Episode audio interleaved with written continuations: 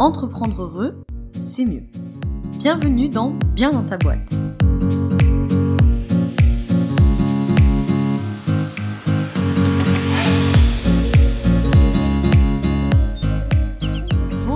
Bienvenue dans ce nouvel épisode du podcast Bien dans ta boîte. Je te retrouve aujourd'hui avec l'épisode de la reprise. Reprise après quelques semaines d'arrêt pour cet été 2021 qui m'ont fait le plus grand bien, qui ont bien nourri ma créativité pour te proposer euh, tous les épisodes qui vont sortir là en fait jusqu'à fin 2021 pour accompagner cette, cette fin d'année, ce dernier trimestre, même si on, a encore un peu de temps quand même, mais euh, voilà. Euh, avec des belles interviews qui arrivent également des, des épisodes solo avec des sujets euh, en tout cas qui m'ont paru fort intéressants. J'espère qu'ils t'intéresseront également. Aujourd'hui, pour cet épisode de la reprise, comme tu l'as vu dans le titre, on va parler des 5 points pour bien accompagner un client. Donc, cet épisode s'adresse à tous ceux parmi vous, je sais que vous êtes nombreux et nombreuses, euh, tous ceux qui sont accompagnants, c'est-à-dire consultants, coachs, thérapeutes, travailleurs sociaux, pourquoi pas, etc. Donc euh, même hein, les graphistes, les consultant en communication, etc. Puisque tous ces métiers-là, en fait, ce podcast s'adresse à toutes les personnes qui accompagnent un client d'un point A à un point B. Un être humain. Et dans ce podcast, dans cet épisode, je vais te partager 5 points pour bien, entre guillemets, accompagner un client ou une cliente. Alors, l'objet, tu t'en doutes, euh, si tu connais déjà bien ta boîte, sinon je vais te l'expliquer, c'est que en septembre sort euh, la deuxième promo du programme pour les accompagnants. Donc c'est un programme que j'ai créé, qui a déjà, euh, c'est sa deuxième édition, il a déjà été testé et éprouvé une première fois, qui s'appelle Trouver ta posture d'accompagnant et qui justement permet aux accompagnants consultants, coachs, thérapeutes, j'ai des graphistes, j'ai des business managers, j'ai beaucoup de consultantes, des coachs, etc., de travailler leur posture d'accompagnant. Donc, je te mets dans la description le lien euh, vers euh, la page euh, du, programme. Si tu veux aller voir, si tu as la curiosité, ça t'intéresse, on peut tout à fait convenir de s'appeler. Hein, tu verras, c'est écrit sur la page pour échanger si tu es intéressé par le programme et que voilà, tu as des questions, tu sais pas trop, ça pourrait te convenir. Je tiens juste à préciser que le nombre de places est très limité pour le programme. Je ne prends que 12 personnes, sachant que à l'heure où je t'enregistre cet épisode, c'est-à-dire début août, il y a déjà 5 places qui sont parties alors que le lancement n'a pas commencé. Donc, clairement, je ne sais pas au moment du 24 août euh, où euh, j'en serai. Mais euh, si tu es intéressé pour attaquer avec la promo qui attaque là le 20 septembre et qui se termine du coup en décembre, on en a pour trois mois, je t'invite à aller faire un petit tour sur la page qui est dans la description. Bueno, pourquoi c'est important cette histoire de posture? Être un accompagnant, quand on accompagne un être humain, c'est une très très grande responsabilité. Accompagner qui est littéralement un aller vers ensemble, c'est une grande responsabilité. Moi, comme tu le sais peut-être, euh, je travaille en approche holistique et humaniste, c'est-à-dire que je travaille en approche holistique avec ce qu'on appelle le modèle PMES, donc physique, mental, émotionnel, spirituel. Et dans le, je, m'intègre dans le courant humaniste, c'est celui euh, euh, psychologiquement avec lequel je m'entends le mieux, si je pourrais dire ça comme ça, et donc celui aussi que je transmets ici dans cet épisode et, et dans la formation. Donc, qui présuppose plusieurs choses dans notre posture. Déjà, l'accueil positif inconditionnel, c'est-à-dire notre capacité en tant que praticien, qui que nous soyons, à accueillir de manière inconditionnelle tous les clients et ou patients que nous recevons. L'empathie, l'empathie littéralement, hein, qui n'est pas la sympathie, qui est vraiment notre capacité à nous mettre à la place de l'autre et à percevoir la situation et la problématique à travers ses yeux en mettant ses lunettes, c'est-à-dire en regardant la situation avec ses normes, sa culture, ses croyances, etc.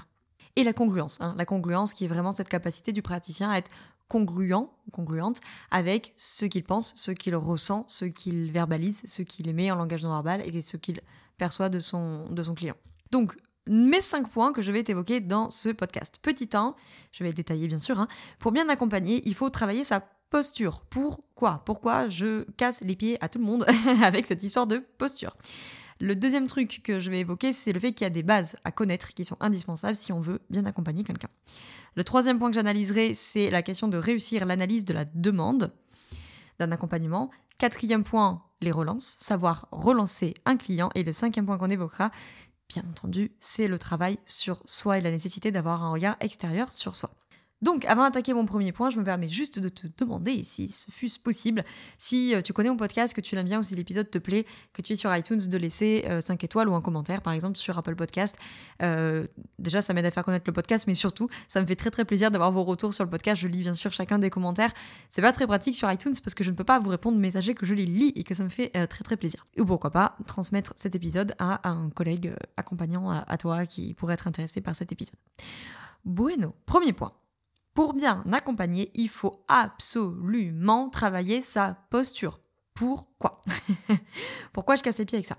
Parce que la posture, c'est justement c'est pourquoi. La posture, c'est pourquoi, c'est l'intention qu'on met dans son accompagnement. Les outils, c'est comment? Alors bien sûr, les outils, c'est important, mais les outils, c'est secondaire. Travailler sa posture en tant qu'accompagnant, que professionnel de la relation d'aide, professionnel de l'accompagnement. Travailler sa posture, ça permet de s'ancrer dans son travail d'accompagnant, ça permet bien sûr de se protéger, bien sûr. Ça permet de savoir réceptionner, ça permet de ne pas être déstabilisé, ça permet d'offrir le meilleur à nos patients slash clients, parce qu'ils doivent, à mon sens, rester la priorité du travail. C'est la base du travail de l'alliance Ok, l'alliance qu'on construit, l'alliance de travail qui se fait entre le praticien et le bénéficiaire, la base de cette alliance, c'est ta posture d'accompagnant. Or, c'est pas moi qui le dis, c'est que les études montrent bien que 80% de la réussite d'un travail d'accompagnement se joue justement dans l'alliance. Donc, clairement, les outils, c'est minoritaire, c'est vraiment secondaire, c'est 20% du taf. Alors, je dis pas qu'il faut pas avoir d'outils, clairement, mais c'est secondaire. La posture, elle, par contre, elle est indispensable pour créer de l'alliance la posture, l'intention que je mets en tant qu'accompagnant, ça, j'ai envie de dire c'est la base, mais c'est même pas que c'est la base, c'est que c'est 80% du taf. Deuxième point, pour bien accompagner, il y a des bases à connaître. Comment je peux accompagner un être humain sans savoir un minimum comment fonctionne un être humain? Ça paraît évident, et pourtant, bah, c'est pas toujours le cas. Je suis désolée si tu entends ronfler, c'est Gaïa derrière, mon bosseron, qui, euh, qui rouspète parce qu'apparemment euh, enregistrer mon podcast l'empêche de faire sa sieste. Donc, pour moi, il y a des bases de psychologie qui sont indispensables à connaître. Les émotions, la personnalité, les croyances. Comment on peut accompagner un être humain si on ne connaît pas un minimum de choses là-dessus? Pour moi, il y a des bases d'énergétique aussi qui sont indispensables, tout du moins quand on veut travailler en approche holistique, puisque, je te prends un exemple hein, pour euh, que ce soit très concret, euh, la problématique du stress, par exemple, qui est un truc euh, très très très courant malheureusement, que en tant qu'accompagnant, tu as sûrement déjà eu à, traiter, ou en tout cas, euh, même si c'est pas ton, ton rôle premier, parce que peut-être que tu es euh, consultante euh, en com, donc ok, tu n'es peut-être pas spécialisée sur le stress, mais le fait est que ton client ou ta cliente, c'est des problématiques qu'ils vont rencontrer. Même si toi, tu fais pas la prise en charge parce que tu renvoies vers des confrères psy ou je ne sais quoi, si toi, t'as pas les bases de c'est quoi le stress, comment ça marche dans le corps physique, comment ça marche dans le corps émotionnel, quelles sont les croyances que mon client ou ma cliente peut éventuellement euh, entretenir dans sa tête et qui pourrait peut-être générer euh, ces situations de stress, etc. etc. Bah, d'une, tu vas être limité. Et de deux, si tu veux travailler en holistique, par exemple, avoir une approche énergétique va te permettre de dire, OK, est-ce qu'on est peut-être sur de la peur Et en quel cas, on est plutôt dans le premier centre énergétique. Est-ce qu'on est plutôt sur un manque de confiance en ses capacités et en soi, et donc on est plutôt sur le troisième centre énergétique? Est-ce que, je sais pas moi, on est sur une difficulté à avoir une vision, par exemple, de, sur le long terme. Et donc, du coup, en fait, ton, client, il se met à stresser parce qu'en fait, il n'arrive pas à avoir une vision de sa communication, il n'arrive pas à visualiser ses objectifs. Bon, ça, énergétiquement, on pourrait déjà aller voir sur le sixième centre énergétique ce qui se passe. Donc voilà, pour moi, il y a vraiment des bases qui sont à connaître et qui peuvent vraiment tout changer, en fait, dans un accompagnement et qui vont te permettre d'avoir une approche globale de ton client, de ta cliente, et d'être beaucoup plus euh, en précision. Parce que du coup, peut-être qu'au lieu de lutter en disant euh, à ta cliente, mais si, je te dis qu'il faut faire ça sur Instagram ou je ne sais quoi, tu vas peut-être te dire, ok, quel est le problème sous-jacent? Ah oui, ok, en fait, je comprends que euh, de ce qu'elle me dit, j'ai l'impression qu'elle n'a pas de vision, elle a du mal à se projeter, donc tiens, pourquoi il y a une difficulté à se projeter? Est-ce que les valeurs sont claires, par exemple, pour l'aspect plutôt euh, mental? Est-ce qu'il y a de l'évitement émotionnel pour l'aspect émotionnel? Est-ce qu'il y a un déficit sur le sixième centre pour l'aspect plutôt euh, énergétique, etc., etc. Donc voilà, ça va te permettre de faire des lectures de plus en plus globales euh, de tes clients et te permettre toi aussi bien sûr de réorienter, de savoir réorienter et de mieux travailler en pluridisciplinarité avec tes collègues. Parce que si tu n'as pas les bases de psy par exemple, comment tu fais pour réorienter vers le bon psy? Vous avez 4 heures pour réfléchir à ça. Le troisième point pour bien accompagner un client, à mon avis, c'est de savoir réussir l'analyse de la demande. Donc l'analyse de la demande, qui, comme son nom l'indique, hein, est le fait d'analyser la demande de travail que ton client, enfin que ton prospect plutôt, va te faire euh, avant de, passer euh, au travail. Ça prend la forme d'un appel découvert très souvent, mais euh, bref, il y a un échange. On fait l'analyse de la demande. Une analyse de demande ratée, c'est un accompagnement qui est voué à être à côté de la plaque. C'est super important l'analyse de la demande parce que l'analyse de la demande, c'est le moment où toi, en tant qu'accompagnant, tu vas pouvoir ce qu'on appelle faire le tour de l'écologie du problème. Ça te permet de voir concrètement quel est le problème, pour qui c'est un problème, quand est-ce que c'est un problème, quand est-ce que ça ne l'est pas aussi. Et en fait, cette, euh, cette, analyse de la demande, elle te dit déjà plein de choses. C'est ici, euh, dans le programme par exemple, que je vais vous, vous aider à développer votre compétence d'écoute active si vous en avez besoin. Parce que là, cette compétence d'écoute active, elle doit d'ores et déjà permettre aux praticiens d'être à l'écoute et donc de savoir déjà identifier des forces, des valeurs, où est le focus attentionnel du client, par exemple, etc., euh, etc. Donc il y a plein de choses dans cette analyse de la demande qui peut nous être donnée. Bien sûr, c'est là qu'on peut euh, distinguer la demande explicite versus la demande latente. Je te donne un exemple très très concret. Euh, moi, tu sais, j'accompagne des entrepreneurs dans leur bien-être au travail, donc j'ai très très souvent la question de la procrastination, par exemple, euh, en appel découverte. La procrastination, de mon expérience, est très très rarement un problème d'organisation. 95% du temps, on est sur un problème émotionnel, d'évitement émotionnel, même si bien sûr il y a une traduction énergétique à ça. Donc, la demande explicite, c'est Laura, j'ai besoin de toi parce que je procrastine. La demande latente, mais ton client n'a peut-être pas le formuler comme ça, ton prospect n'a peut-être pas le formuler comme ça, c'est il y a de l'évitement émotionnel.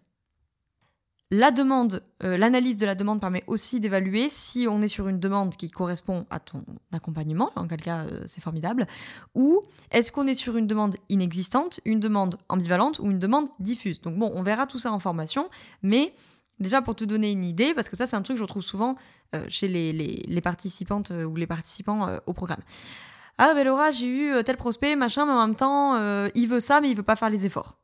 Demande ambivalente. ok? Ça, c'est l'exemple typique. Et ça, dans l'analyse de la demande, on doit pouvoir l'identifier tout de suite pour que ça ne te pète pas à la tronche euh, en euh, séance 3, séance 4, séance 7 avec quelqu'un qui, par exemple, va te dire euh, que, je sais pas moi, bah, l'exemple typique, je veux changer de business, je veux changer de vie, je veux changer d'alimentation, mais je veux pas faire d'efforts.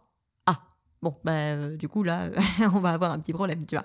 La demande diffuse, qui est plutôt l'exemple du prospect qui il veut un peu tout faire et il sait pas euh, concrètement. Voilà, donc euh, la demande diffuse, c'est un peu, je suis un peu perdu et puis euh, je voudrais changer plein de choses dans ma vie. Mhm, d'accord, mais qu'est-ce que tu veux changer? Bah, je sais pas trop, mais il y a plein de choses qui pourraient être changées. Bon, voilà, tu vois, la demande est diffuse, quoi. La demande inexistante, ça arrive aussi. Ça arrive pas souvent, mais ça arrive. Ou en fait, on se rend compte au bout de l'analyse de la demande qu'il n'y a pas une réelle demande d'accompagnement ou pas de ton accompagnement. Voilà, mais que ça relèverait d'un autre professionnel. Donc l'analyse de la demande, c'est vraiment très très important. Tu peux pas réussir ton accompagnement avec ton client si l'étape zéro, qui est l'analyse de la demande, elle est foirée pour X ou Y raison. Donc ça, c'est vraiment très important. Quatrième euh, point, il faut savoir relancer pour bien accompagner son client. Comme je l'ai dit au début, on a une grande responsabilité quand on est un professionnel de l'accompagnement. Les gens nous font confiance. Euh, on a la, santé des gens entre les mains. Alors, pas forcément la santé physique, hein, mais une partie de leur santé. Et donc, on a une grande responsabilité. C'est pas un métier qu'il faut faire comme ça, en disant ah, c'est bon, euh, j'ai envie d'accompagner les gens, paf, je vais accompagner les gens. Il y a des choses euh, avec lesquelles il faut faire attention. Mais par exemple, relancer le client ça s'apprend. Il existe plein plein plein de techniques de relance comme euh, l'écho, le jeu de la naïveté, la reformulation, on a plein de techniques. Il n'y a pas de baguette magique. Dans le fait de savoir relancer quelqu'un, il faut beaucoup s'entraîner, mais connaître les relances, euh, connaître quelques principes, c'est quand même important bah, pour pas faire des relances qui tombent à côté de la plaque, par exemple, même si on en fait tous, mais le moins possible, pour ne pas braquer le client euh, pour maintenir l'alliance qu'on a créée avec lui, puisque on a vu au début de ce podcast que ça c'est 80% de la réussite de mon travail. Donc si tu veux que ton client il soit satisfait, qu'il soit content, eh ben 80% de ça, ça se joue dans l'alliance que tu crées avec lui. Donc si tes relances, elles sont des fois un peu dures, si elles manquent d'empathie, si ça manque de congruence, si ça tombe à côté de la plaque, si euh, tu t'empêtres, ça je peux le voir des fois dans les, les participantes à la formation, qui vont de relance en relance sans forcément avoir un but très clair de euh, où est-ce que je vais avec ces relances-là? Et donc pour le client, ça peut donner l'impression que on sait pas trop où on va, qu'on pose plein, plein de questions, euh, qu'on n'est pas très sûr de nous, etc. Donc voilà, c'est très important. Et puis pour éviter bien sûr les pièges récurrents, euh, concrètement, pour donner un exemple, les questions pourquoi. Le client ou la cliente qui va te dire qu'elle se sent pas bien actuellement dans son business. Elle se sent pas bien dans son business parce que euh, elle attire que des personnalités qui lui conviennent pas, par exemple. Si là tu commences à dire pourquoi, selon toi, tu attires des personnalités, le piège, c'est que déjà tu peux sortir de la posture parce que tu vas te mettre à investiguer des choses. Il faut, il faut savoir, tu vas faire quoi de la réponse, quoi, tu vois? Donc voilà, il y a des pièges comme ça où des fois, euh, bon après ça arrive à tout le monde de foirer des relances, hein, mais des fois, si on n'est pas euh, un peu vigilant sur les relances, on peut s'empêtrer. On peut s'empêtrer, tu vas aller dans le pourquoi et tu vas commencer à plus t'en sortir, elle va te commencer à parler de son enfance, bah pourquoi? Parce qu'en fait, quand j'étais petite, machin, oh là là, et là tu vas plus, euh, tu vas peut-être en tout cas plus savoir comment te dépêtrer du truc. Donc relancer, c'est très important. Le dernier point que je voulais évoquer avec toi sur la cinquième chose qui, euh, qui, permet entre guillemets de bien accompagner, c'est le fait évidemment de travailler sur soi en tant qu'accompagnant euh, et d'avoir un regard extérieur sur soi. Pourquoi je dis ça? Puisque évidemment, encore une fois, on a une responsabilité en tant qu'accompagnant et que tu viens toi aussi dans ce cadre de travail avec tes propres croyances, ton propre passé, tes propres expériences, tes propres éventuels traumas et les projections que tu peux faire. Donc forcément, il va y avoir des cas clients qui vont plus résonner avec toi, qui vont euh, faire écho peut-être à ton passé, à tes difficultés passées ou tes difficultés actuelles. Et là, c'est là tout le travail de la posture. Hein. C'est d'arriver à ne pas projeter tes propres euh, tracas, entre guillemets. Euh, toutes ces questions hein, que, les participantes peuvent avoir dans le programme. Comment je fais les jours où je suis pas bien? Comment je fais quand, je sais pas, moi j'accompagne quelqu'un qui est en difficulté de couple et que moi-même j'ai une difficulté de couple? Euh, Comment je fais quand la personne me raconte quelque chose qui est vraiment très difficile et que j'arrive peut-être pas à le réguler, que je pourrais avoir tendance à projeter, etc. Donc évidemment, le travail sur soi, il est très très très important. Le deuxième truc que je voulais évoquer dans cette partie-là, c'est le fameux fameux syndrome du sauveur. Quand on est accompagnant, en tout cas dans ma vision, on n'est pas un sauveur. On est un cocher, hein, au sens de l'étymologie du coach, cocher, qui connaît la route la plus adéquate pour amener des voyageurs d'un point A à un point B. Donc le coach, c'est celui qui connaît des outils et des méthodes qui lui paraissent les plus appropriées, les plus pertinentes pour amener le client du point A au point B. C'est pas un sauveur, c'est pas euh, quelqu'un qui, euh, euh, je sais pas moi, qui dont tu as besoin aussi. Ça c'est très important. En tout cas moi dans mon programme c'est très important de viser l'autonomisation des, des bénéficiaires. Donc voilà, ça c'est un truc très important. Pourquoi on est accompagnant? On vient quand même tous jouer une part de nous hein, dans, ces métiers-là très souvent. Et je pense que c'est très important d'avoir travaillé sur soi, voilà, de pas être dans ce syndrome du sauveur. Tu vas pas sauver l'humanité. Euh, le gros gros gros travail de l'ego quand euh, on est un accompagnant. En tout cas, moi, je trouve que c'est très important de euh, tu vas, tu vas avoir des retours très, très positifs, des gens qui vont te remercier, c'est formidable. Il faut avoir la place pour accueillir ça, c'est très important que cette énergie d'accueil soit là. Et en même temps, je crois qu'il faut pas que ça nourrisse notre ego. Je le crois sincèrement. Parce que si ta mission, c'est de te mettre au service de ces gens-là, voilà, c'est pas pour que l'ego en profite pour euh, s'enorgueillir de oui, euh, je suis absolument formidable, euh, je change tout dans la vie des gens. Non. Les gens, ils changent des choses dans leur vie. Et toi, t'as peut-être été un catalyseur, t'as apporté des outils, t'as apporté des méthodes, mais le job, c'est eux qui le font. Ça, c'est un exemple sur le syndrome du sauveur, hein, mais évidemment, on peut retrouver plein d'autres problématiques dans, la posture d'accompagnant. Mais en tout cas, je pense que c'est très important aussi de faire ce travail sur soi bah, pour ne pas euh, trop polluer en tout cas euh, euh, nos séances avec nos clients et nos clientes. Voilà tout ce que je voulais te dire. Combien de temps j'ai fait? Ah ça va, 19 minutes, c'est pas si long que ça, j'avais peur que ce soit vraiment très très long. Je pourrais dire évidemment plein plein plein plein plein plein d'autres choses sur la posture d'accompagnant, mais deux choses. La première, c'est que euh, début septembre, il va y avoir donc la semaine de lancement euh, du programme qui aura lieu du 6 au 10, là, du 6 au 10 septembre. Donc, cette semaine-là, euh, qui ne t'engage à rien, c'est une espèce de mini-mini formation qui sera gratuite. Tu as le lien de partout là, dans, dans la description, pour t'inscrire. Et profiter déjà de cette semaine d'immersion. Dans cette semaine-là, tu vas recevoir 5 mails, un mail par jour pendant 5 jours, du lundi au vendredi, avec deux lives où on va, où je vais te donner des conseils, des études de cas, euh, des petits exercices, euh, voilà, sur la question de la posture d'accompagnant. Et puis, évidemment, tu t'en doutes, à la fin de la semaine, il y aura évidemment un appel à l'action pour rejoindre le programme euh, pour les accompagnants, pour celles et ceux qui voudraient partir dans le programme. Mais même si tu veux pas suivre le programme, tu pourras sans problème suivre cette semaine d'immersion euh, dans le programme où euh, voilà, on va aller par exemple sur la question de l'analyse de la demande un peu plus dans le détail, reparler de l'alliance, on va parler de l'holistique, on va parler de plein plein de choses. Euh, voilà.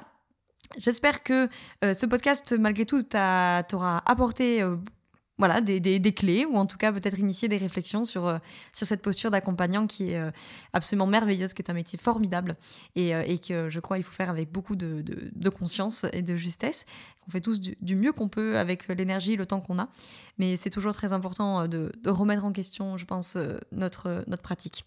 J'espère que cet épisode t'a plu, si c'est le cas, n'hésite pas à, voilà, me faire un petit coucou en commentaire ou même venir m'en parler sur Instagram ou autre. Je suis toujours contente de savoir que les épisodes vous ont plu. J'espère que ça t'a apporté. J'espère te croiser à la semaine d'immersion du 6 au 10 septembre et pourquoi pas te retrouver euh, lors du programme pour les accompagnants. Je te remercie d'avoir écouté cet épisode jusqu'au bout. Je te souhaite une très belle journée ou une très belle soirée selon quand tu m'écoutes et surtout, je te souhaite d'être bien dans ta boîte. Ciao, ciao.